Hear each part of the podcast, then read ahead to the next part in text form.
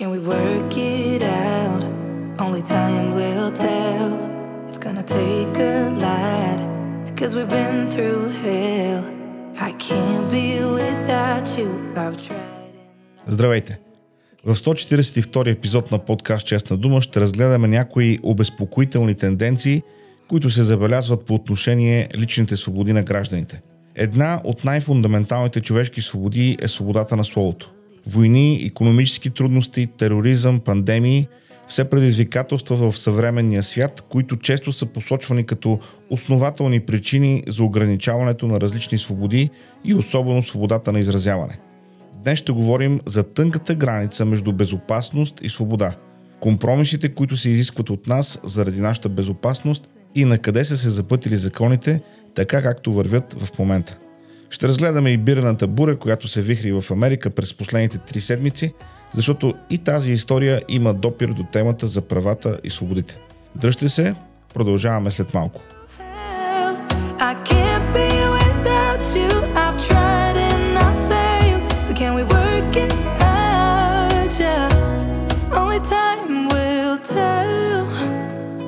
I still want all of you and I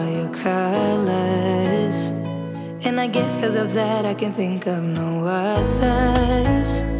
Yeah, I need you to breathe without you. I'm lost. I'm lost. Yeah. What is on your? Как се дефинират човешките права? Кой ги дефинира? Тук е необходимо съвсем набързо да минем през няколко исторически момента, които са основополагащи за това, което днес наричаме човешки права. В Англия през 1689 година се приема така нареченият Bill of Rights или Закон за правата, който се превръща в основата на британската конституция. Документът е дълъг, но аз ще се спра основно на частта му за конкретните гарантирани права. Право на протестантите да притежават оръжие за самоотбрана според социалната класа.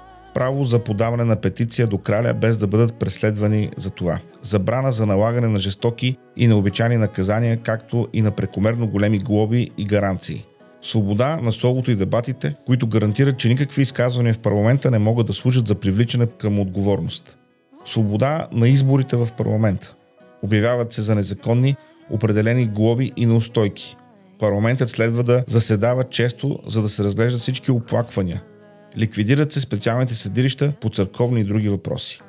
Да видим какво се случва във Франция. Декларацията за правата на човека, която е приета на 26 август 1789 г., в основата на тази декларация лежи концепцията за равноправието и свободата, принадлежащи на всеки индивид по рождение. За естествено право на човека и гражданите се обявяват следните права. Свобода на личността, свобода на словото, свобода на убежденията, правото на съпротива срещу всяко потисничество. Това идва в резултат, разбира се, от Френската революция. Какво се случва в САЩ? Американският Bill of Rights или Закон за правата е прият през 1791 година и е силно повлиян от няколко документа. Английският закон за правата, който преди малко цитирахме, Вирджинската декларация за правата и Магна Харта от 1215 година. Всъщност, Американският закон за правата са първите девет поправки на Конституцията, които гарантират следните неща. На първо място свобода на вероисповеданието. На второ място свобода на словото. След това свободна преса и право на свободни събрания, правото да се съхранява и носи оръжие, защита от неразумни обиски и конфискации, сигурност на частната собственост, защита от съдебни актове, издадени без основателна причина, повдигане на обвинения от разширен брой съдебни заседатели за всяко угловно престъпление, гарантиране на бърз публичен процес с безпристрастно жури. Тези три документа от Англия, Франция и САЩ са в основата на това, което днес наричаме човешки права.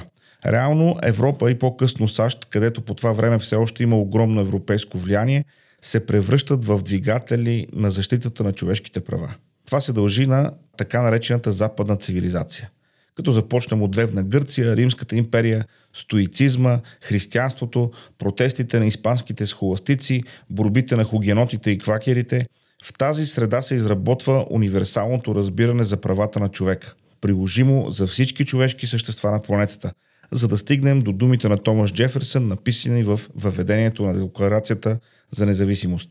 Ние считаме тези истини за видни от само себе си, че всички хора са създадени равни, че те са дарени от своя създател с някои неотчуждаеми права, че сред тези права са живот, свобода и стремеж към щастие. Това е предисторията на днешната всеобща декларация за правата на човека на ООН, която е приета през 1948 година. Сега някой може да каже или да изкритикува тази декларация за свободите, че е прекалено християнска по своето естество. Така през 1990 година в Кайро е прията декларацията за човешките права в исляма. Мисулманските страни членки на организацията Ислямска конференция приемат тази декларация и препотвърждават тази си позиция на конференцията през 2000 година. В новия документ се посочва, че хората имат право на свобода и достоен живот в съответствие с ширията без да се гарантират изрично ключови права, като свободата на вероисповедание или равенството на половете. Освен това, тя изключва възможността за прилагането на Всеобщата декларация, заявявайки, че единственият източник за разясняване на тази декларация е шириатът. Има няма 700 години след Магна Харта и ислямските страни са дали своя принос за човешките права или по-скоро за тяхното законно ограничаване в рамките на шириатът. Стига толкова история. Какво се случва днес? Все по-често се случва да се чуват гласове за налагане на цензура в името на сигурността все по-често ни обяснява, че заради нашата безопасност трябва да се откажем от основни свободи. Най-близките примери можем да дадем с мерките около COVID-19. Спомняте ли си, че имаше пропусквателни пунктове по градовете, че не можеш да излезеш от града, ако нямаш основания, ако нямаш документ за това, че примерно живееш или имаш имот някъде или че работиш извън града? Спомняте ли си, че главният каскет Гешев беше затворил Банско в блокада? Това е ограничаване на правото на придвижване основно човешко право. На какво основание? Нашата безопасност и здраве. Пак покрай същата тема имаше цензуриране на легитимни научни мнения относно мерките, ваксините, имунитетът и така нататък. Тоест ограничаване на свободата на словото. На какво основание? Борба с дезинформацията за нашата безопасност. Сега вече виждаме колко абсурдни са били някои от мерките, колко ненужни са били те и в някои случаи колко много са навредили на гражданите. Знам, знам. Някой ще каже, да, но те тогава не са знаели. Окей, да приемем, че не са знаели, че мерките, които прилагат са вредни. Ами може би не дей да ограничаваш основните свободи на хората, когато не знаеш. Това ми се струва като разумен подход. Третия параграф на Всеобщата декларация за правата на човека гласи Като взе предвид, че е необходимо правата на човека да бъдат закрилени от закона, така че човек да не бъде принуждаван да прибягва към бунт срещу тиранията и потисничеството като последен изход. Правата на човека трябва да бъдат зорко пазани, защото иначе онези с власт бързо ще измислят бедствия, аварии, заплахи, дезинформации и други подобни, с които да оправдаят ограничаването на правата и увеличаването на своята власт. Между другото, в последните години е много модерно да се говори за борба с дезинформацията, което най-често означава просто цензура. На някой не му харесва нечие мнение и то бива белязано като потенциално опасно, потенциално мисогенно, потенциална реч на омразата. Искам да обърнете внимание на думата потенциално. Тя е ключова тук. От две седмици насам ООН обучава хора по целия свят да изискват цензура върху своите съграждани от социалните мрежи за, обърнете внимание, потенциално вредно съдържание.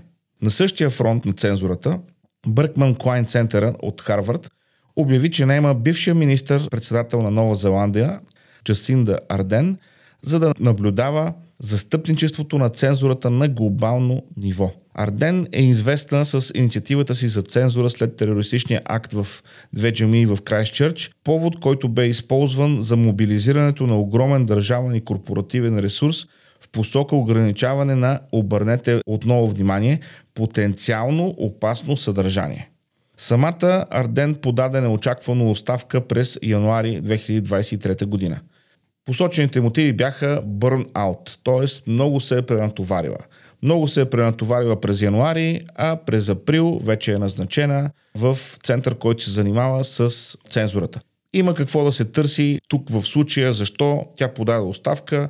По мнение на много коментатори подаде оставка, защото имаше страшно много натрупани негативи заради необосновано строгите мерки, които бяха въведени в Нова Зеландия, недоволството на хората, което беше насочено лично към нея, а също и към партията, която тя представлява и затова подаде оставка. И сега я награждават с лидерско място в агенция, която се занимава с цензурирането на речта онлайн. Програмата на ООН се нарича Социални медии за мир. Това е пилотна програма, подкрепяща цензурата, а нейните активисти към момента са базирани в Босна и Херцеговина, Колумбия, Индонезия и Кения. Програмата е спонсорирана от ЮНЕСКО. Първата среща на тази група е била проведена преди две седмици. Линкове за всички тези неща ще намерите в записките към епизода. Има обаче нещо много комично. Усилията на ООН наблягат на изследванията и мониторинга в кавички, а целта е да се оказва натиск върху социалните медийни платформи да цензурират неодобрените мнения. Ако щете, вярвайте, но в разговора дори става въпрос за цензуриране на, слушайте, негативни коментари за външния вид на публични личности. Например, казваш, че някой политик е дебел, клющав или както при нас има случай от вчера в парламента, където Манол Пейков каза, че Копейкин пише късо, това трябва да подлежи на цензура, според хората в тази работна група на ЮНЕСКО. Тревожно е обаче, че Facebook и Google вече работят с финансиране от ООН проект, което означава, че предстои да видим още повече цензура и модериране на съдържание. И като стана въпрос за модериране на съдържание, социалните мрежи използват алгоритми за това. Тези алгоритми показват повече онова съдържание, което предизвиква по-силни и повече реакции като брой. Тоест негативните реакции. Често се промотира съдържание, което отвръщава или ядосва хората точно заради реакцията, която това съдържание предизвиква. Проблемът е, че когато съдържанието се модерира по този начин, когато алгоритъма награждава дразнещото съдържание, компаниите се качват на това влакче и започват да промотират продуктите си през създателите на подобни публикации. Един скандал от три седмици вече в Америка тече и той е свързан с бирата Bud Light. В доста глупав ход, жената, която отговаря за рекламата, подема кампания за реклама, използвайки Дилан Малвени, мъж, който се представя за жена. Той прави клипчета с бирата, с кенчета с неговия образ, обяснява как въобще не знае каква е тази бира, супер кринч. Това доведе до масови остри реакции срещу кампанията от най-различни страни. Барове спряха да поръчват Bud Light. В супермаркетите редовете с Bud Light стоят пълни, докато хората купуват други бири. Кидрок се снима как с автомат стреля по стекове Bud Light. Продажбите на бирата паднаха с 17%, а компанията Anheuser-Busch, собственик на марката, загуби почти 6 милиарда долара от стойността си. Перфектен пример за рекламаджии, които не си познават клиентите. С кой акъл ще направиш такава реклама? Кой искаш да достигнеш с нея? Това, което най-вероятно става, е, че този тип рекламаджи най-вероятно говорят само помежду си. Нямат хал хабер какво харесват хората по улиците и защо ползват този продукт. Някой е куко на менеджерска позиция си мисли, че такава реклама е добра, инклюзивна и други подобни щуротии. И накрая загуби. И за да не си помислите, че това се случва само с Bud Light, в момента тече скандал с Maybelline за наемане на същия персонаж, биологичен мъж, който да рекламира гримовете и продуктите на компанията. С кой акъл рекламираш продукти за жени през биологичен мъж и какво послание праща това към жените? Това е като Бруш Дженър, който стана Катлин Дженър и в същата година бе обявен за жена на годината. Само от една година беше жена, а вече беше най-добрата жена. Абсурд. И като говорим за абсурд, компанията за дамско бельо Хъни Бардет използва за реклама на продуктите си мъж. Точно така. Мъж с дамско бельо. Мъж с сутиен. Какъв е смисълът да рекламираш на жени сутиени, носени от мъж? Обратният ефект и в този случай не закъсня. Безумия, които обаче налагат модел или по-скоро ценности, които са неприемливи. Уж защитават права, но всъщност рушат постижения в сферата на правата, които са постигнати за столетия. И ето сега представете си как си говорим по тази тема и някой маркира това съдържание като потенциално опасно или потенциална реч на омразата. И ето ви перфектните условия за ограничаването на основни свободи.